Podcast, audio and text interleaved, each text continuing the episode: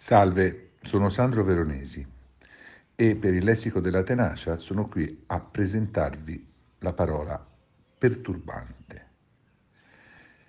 È un aggettivo sostantivato, è una parola che fa riferimento a un oggetto che non esiste, non è una parola concreta ed è una parola che è stata inventata dai traduttori di Freud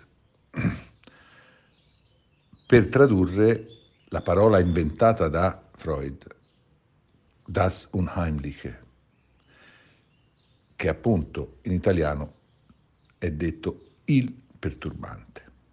E che cos'è il perturbante? Il perturbante è quell'oggetto, quella visione, ma anche una semplice emozione, molte di queste emozioni si provano nei sogni, che unisce insieme il senso di familiarità e il senso di estraneità.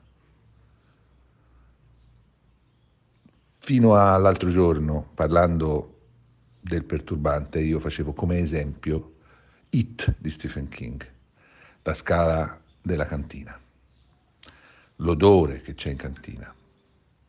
È tipico, fa paura perché è familiare, ma allo stesso tempo ti estranea dalla tua casa e dal tuo odore. Oggi è molto più facile, oggi viviamo il tempo del unheimliche, del perturbante, basta scendere e uscire dalla propria casa a buttare l'immondizia. Quello è il perturbante.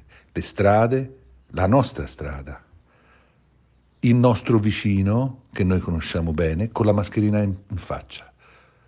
Quello è il perturbante. Noi viviamo un tempo adesso terribile anche per questo, perché ci troviamo di fronte ciò che normalmente veniva pescato con grande fatica, nelle sedute, in terapia. Adesso noi ce l'abbiamo in faccia. E quindi sarà bene rileggersi un po', se si può, quello che dice Freud sul perturbante, perché almeno sappiamo dove ci troviamo.